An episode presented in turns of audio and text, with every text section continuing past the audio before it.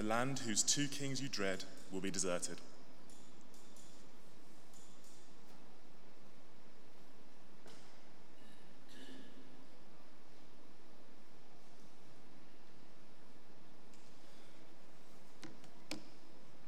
Shall I pray for us as we come into God's word?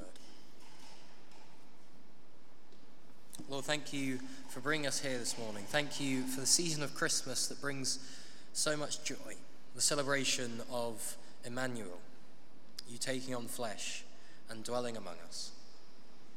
Lord, may we be receptive to you this morning. May we love you and may you bless us by your word. In your name, amen.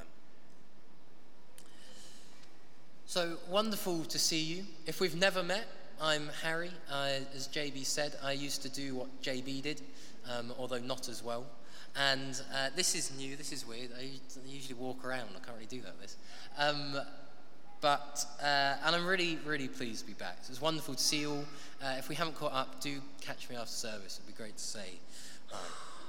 And I thought, of course, as it's Christmas, we would do the story you do every Christmas. Like, what else do you do at Christmas apart from King Ahaz? Like, classic Christmas story, right? I always come to Christmas and think, when is someone going to tell me about King Ahaz? Anyone else? Maybe it's just me. Family traditions were weird in our house. Um, Ahaz was a king of Judah, the southern kingdom of Israel, and um, he, he wasn't a great king actually. His dad, uh, Jotham, really great king, led uh, the, the people in the ways of the Lord, and his heart was for the Lord. His son, Hezekiah, one of the great kings of Israel, of, of Judah. Again, a great man of God. But Ahaz, not so much. And we find Isaiah's uh, prophecy in chapter 7 stuck in the middle of a bit of a crisis. Ahaz is king of Judah, and there is a threat from the northeast. Rather than being Newcastle, it's Assyria. So that was really bad, I'm sorry. Um, and Assyria is a kind of superpower uh, nation. They're bulldozing everything in their way. And Ahaz has a choice. Does he either join this coalition between Israel, the northern kingdom, who have kind of deserted from the ways of the Lord, who have teamed up with Syria to kind of try and fend off Assyria? Or does he kind of make friends with Assyria and say, look, if, if you get rid of Israel and Syria for us, we'll do whatever you want. Like, Forget a war. We're pretty much happy to be in your pocket as long as you're nice to us and don't kind of kill us. A pretty, a pretty dire decision to have to make. You either join some countries who have deserted the Lord, or you're servant to a country who is just horrendous. Ahaz would go on to to worship through child sacrifice, most likely from an influence from Assyria. Like when the Bible says these people did detestable things, it really was. What would you do if your whole livelihood, your whole security was at stake? That's what Ahaz is faced with here. And at this point, I've got some sympathy for him. He's in between a rock and a hard place. A slightly trivial example was from friends and I were on holiday once, and the only uh, transfer we could get to the airport would either get us there at 2 a.m., eight hours before our flight, or half an hour before our flight at half nine or something. And we thought, do we risk not catching our flight for a lion? We didn't, and um, didn't go great, but we got the flight.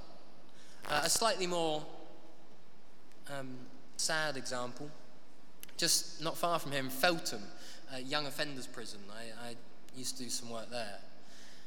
I'm chatting to some of the lads, and they faced a choice between joining the local gang or refusing to join a gang but facing the violence alone.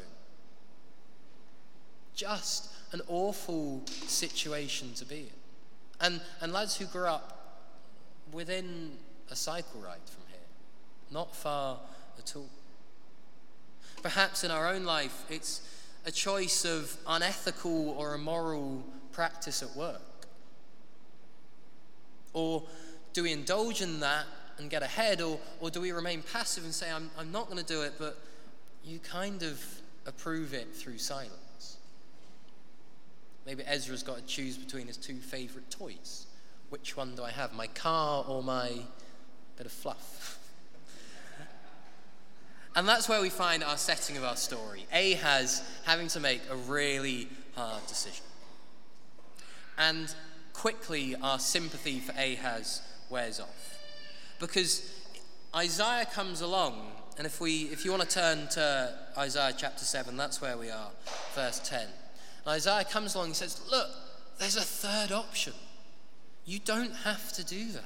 You could throw off all your alliances and trust wholly in the Lord. That's what we see just before our passage in verses kind of 7 to 9. You don't have to give in to Israel. You don't have to give in to Assyria. You could trust the Lord like he's promised. And we'll go on to find out that Ahaz just rejects it, really heartbreakingly. Again, the Lord spoke to Ahaz. What's that? Five words. Again, the Lord spoke to Ahaz. This isn't the first time. Ahaz knows the situation. Isaiah has been telling him this already. And again, the Lord speaks. If we have a look at our, our context and what's going on here, it's Isaiah speaking. I think this is really significant that Scripture can say the speech of Isaiah, but quote, the Lord speaks. When Isaiah and God are in such communion, when, when Isaiah lives a godly life and his heart is for the Lord, and that, that communion, that community of thought and desire is so intertwined, so at one, when Isaiah speaks, God speaks. I was once doing a, a group, and two teen, teenagers came in the room.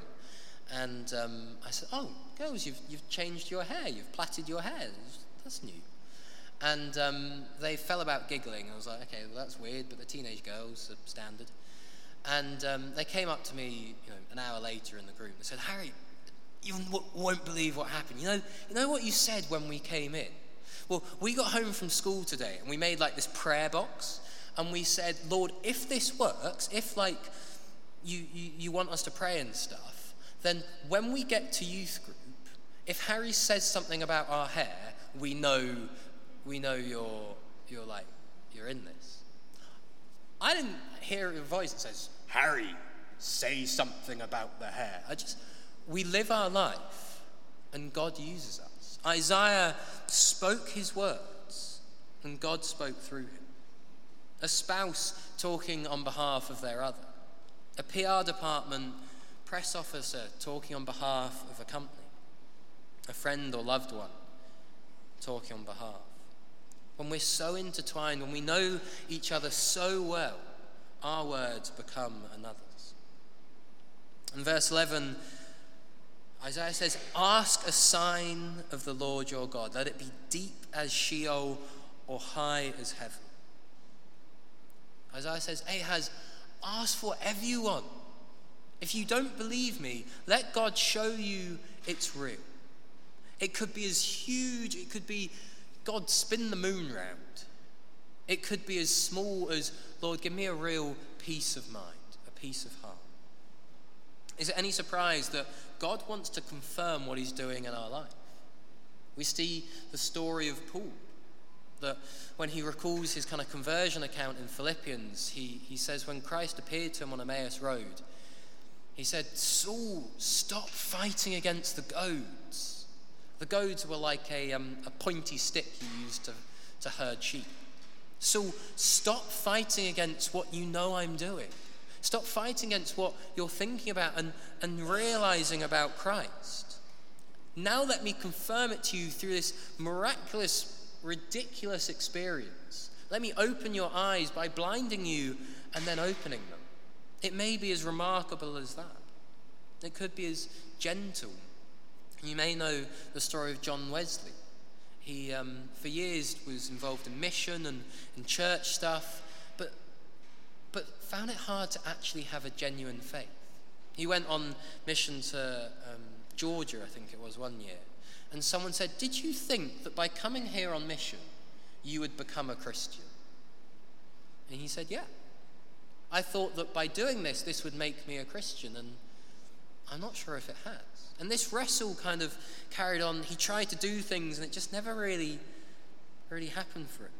But he, he was dwelling in it, he was marinating in it. And then he says, famously, I felt my heart strangely warmed. I felt I did trust in Christ alone for salvation and the assurance given me that he had taken away my sins even mine. And he saved me from the law of sin and death. That, that little confirmation of years of, of God's work in his life, of this, this warming of his heart. I could tell you stories from my own life of significant things, of moments of peace, of moments of coincidence that just seem too much to be coincidence. Ask others in this room, you, you'll have your own stories of moments where God has confirmed your faith through things going on. Sometimes miraculous and supernatural, sometimes more gentle or everyday, but all this is significant, all is exciting. And Isaiah in verse 11 says, Ask for the sign that you need. God wants to speak to us in the way that works for us. Faith is faith, but it's not a blind leap into the dark the will to believe must come first. But to those who truly desire, evidence is freely offered. We ask, we seek, we knock, and it will be open to us. It's not that we just stumble upon it, but, but God says, Come through.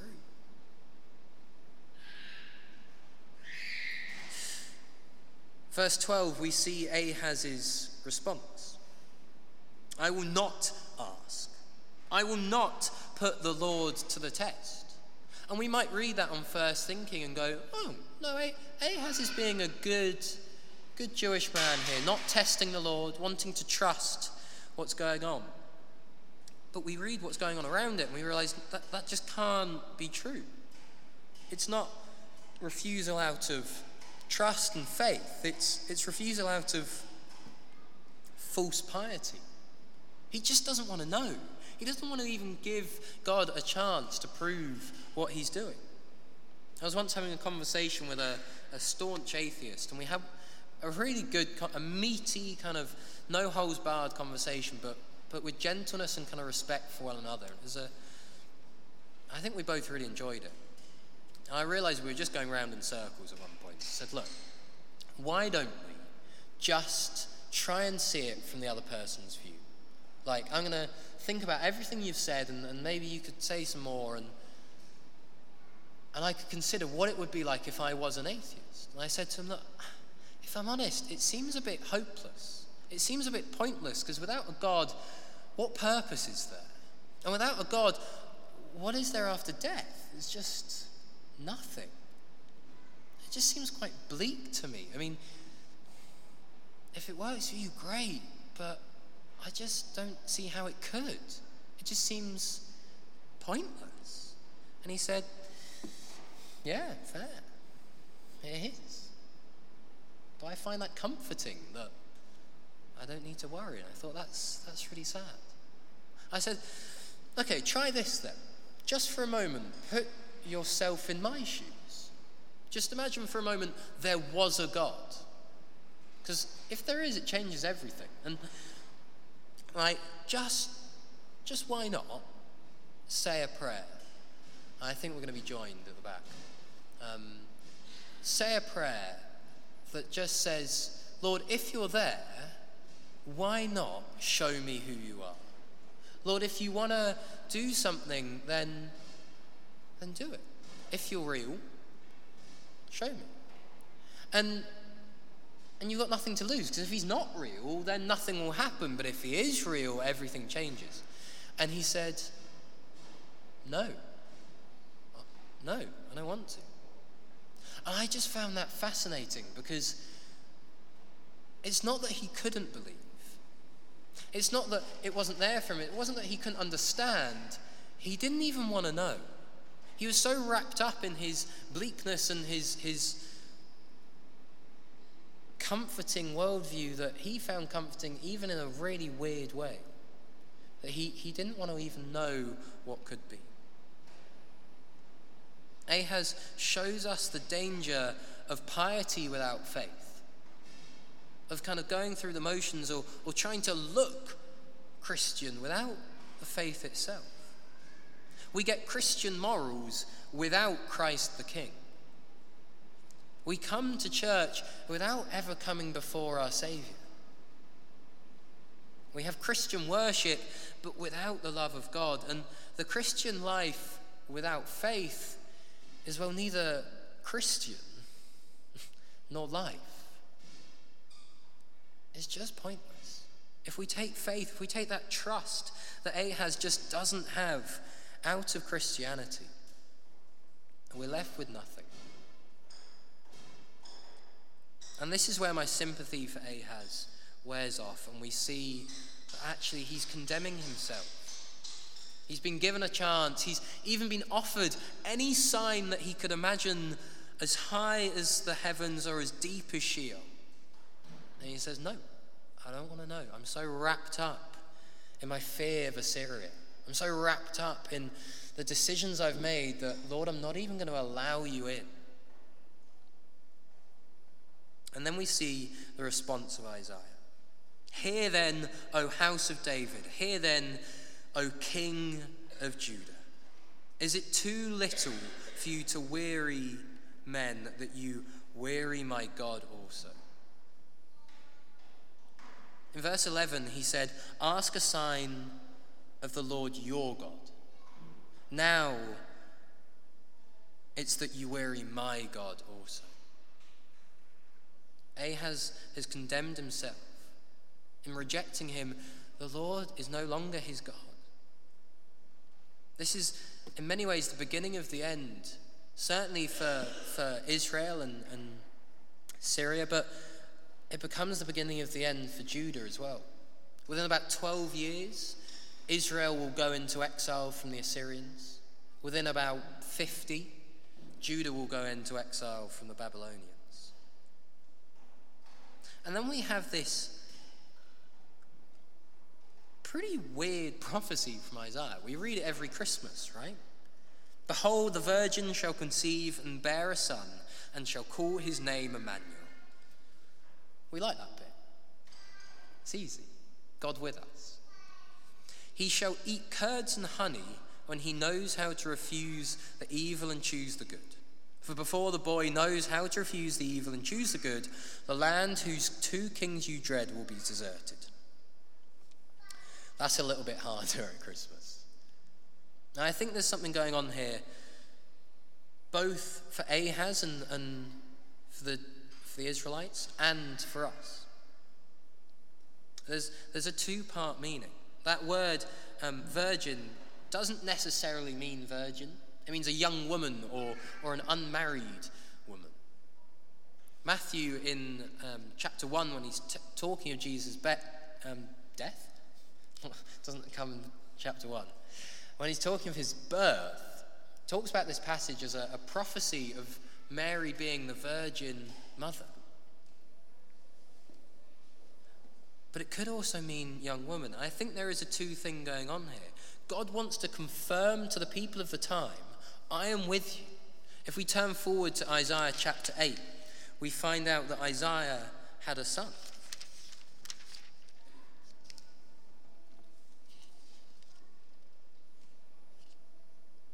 Verse 3 Then the Lord said to me, Call his name I shouldn't have done this, should I? Maha Shahal Hashbaz, that common name. For before the boy knows how to cry, My father or my mother, the wealth of Damascus and the spoil of Samaria will be carried away before the king of Israel. Before this boy reaches the age of about 12, Damascus and Samaria will be carried away. And that's exactly what happened. God said, This is going to happen. You can have a sign if you want, Ahaz. You don't want it? I'm going to give you one anyway. I'm going to show everyone that I am sovereign and I am Lord. But I'm also going to sow the seeds for one to come ultimately. Emmanuel, God with us. Did Isaiah know that he was talking about Mary, this couple that would come from Nazareth in the nor- north and go to Bethlehem in the south and have this kid 700 years from now? That Jesus would die on a cross and, and live this life? No, I, I don't think he did. I mean, chapters 1 to about 12 of Isaiah are, are messianic through and through. So many of our Christmas messianic readings come from the first 12 chapters of Isaiah. So he's definitely got a Messiah in mind. But I don't think it matters whether he knows the ins and outs because he's got the faith in the Lord. And when he speaks, God speaks because God is using his servant. Isaiah trusted God, and God worked through Isaiah. So, what is the answer when we're wanting God to speak? When we're seeking God's word, when we don't know whether our words are of our own or of the Lord? The answer is Emmanuel, God with us, Christ our Saviour. What happens when we get wrapped up in dangerous alternatives to faith? That, that drain our faith, that take us away and distract us from that. I don't know what that is for you. I'm not going to go into it massively now, but I, I think it's something worth thinking about. What's that, that touchstone for you that, that draws you away? The three famous kind of common ones money, sex, and power. I think more and more I'm seeing intimacy and comfort as two things that I think all five things are good things and should be celebrated. But in abundance, make it worse. You know, on a cold night that we've been having recently, and you're, you're cold in bed and you pull the duvet up as far as it will go and you wrap yourself in, you're cozy and warm. And it's great. And if you're anything like me, at two in the morning, you wake up way too hot because a good thing has become excessive. And you've gone from being too cold to now being too hot, and now you've got a different problem. Money, financial security, sex, relationships, or, or things that we're watching that we shouldn't be.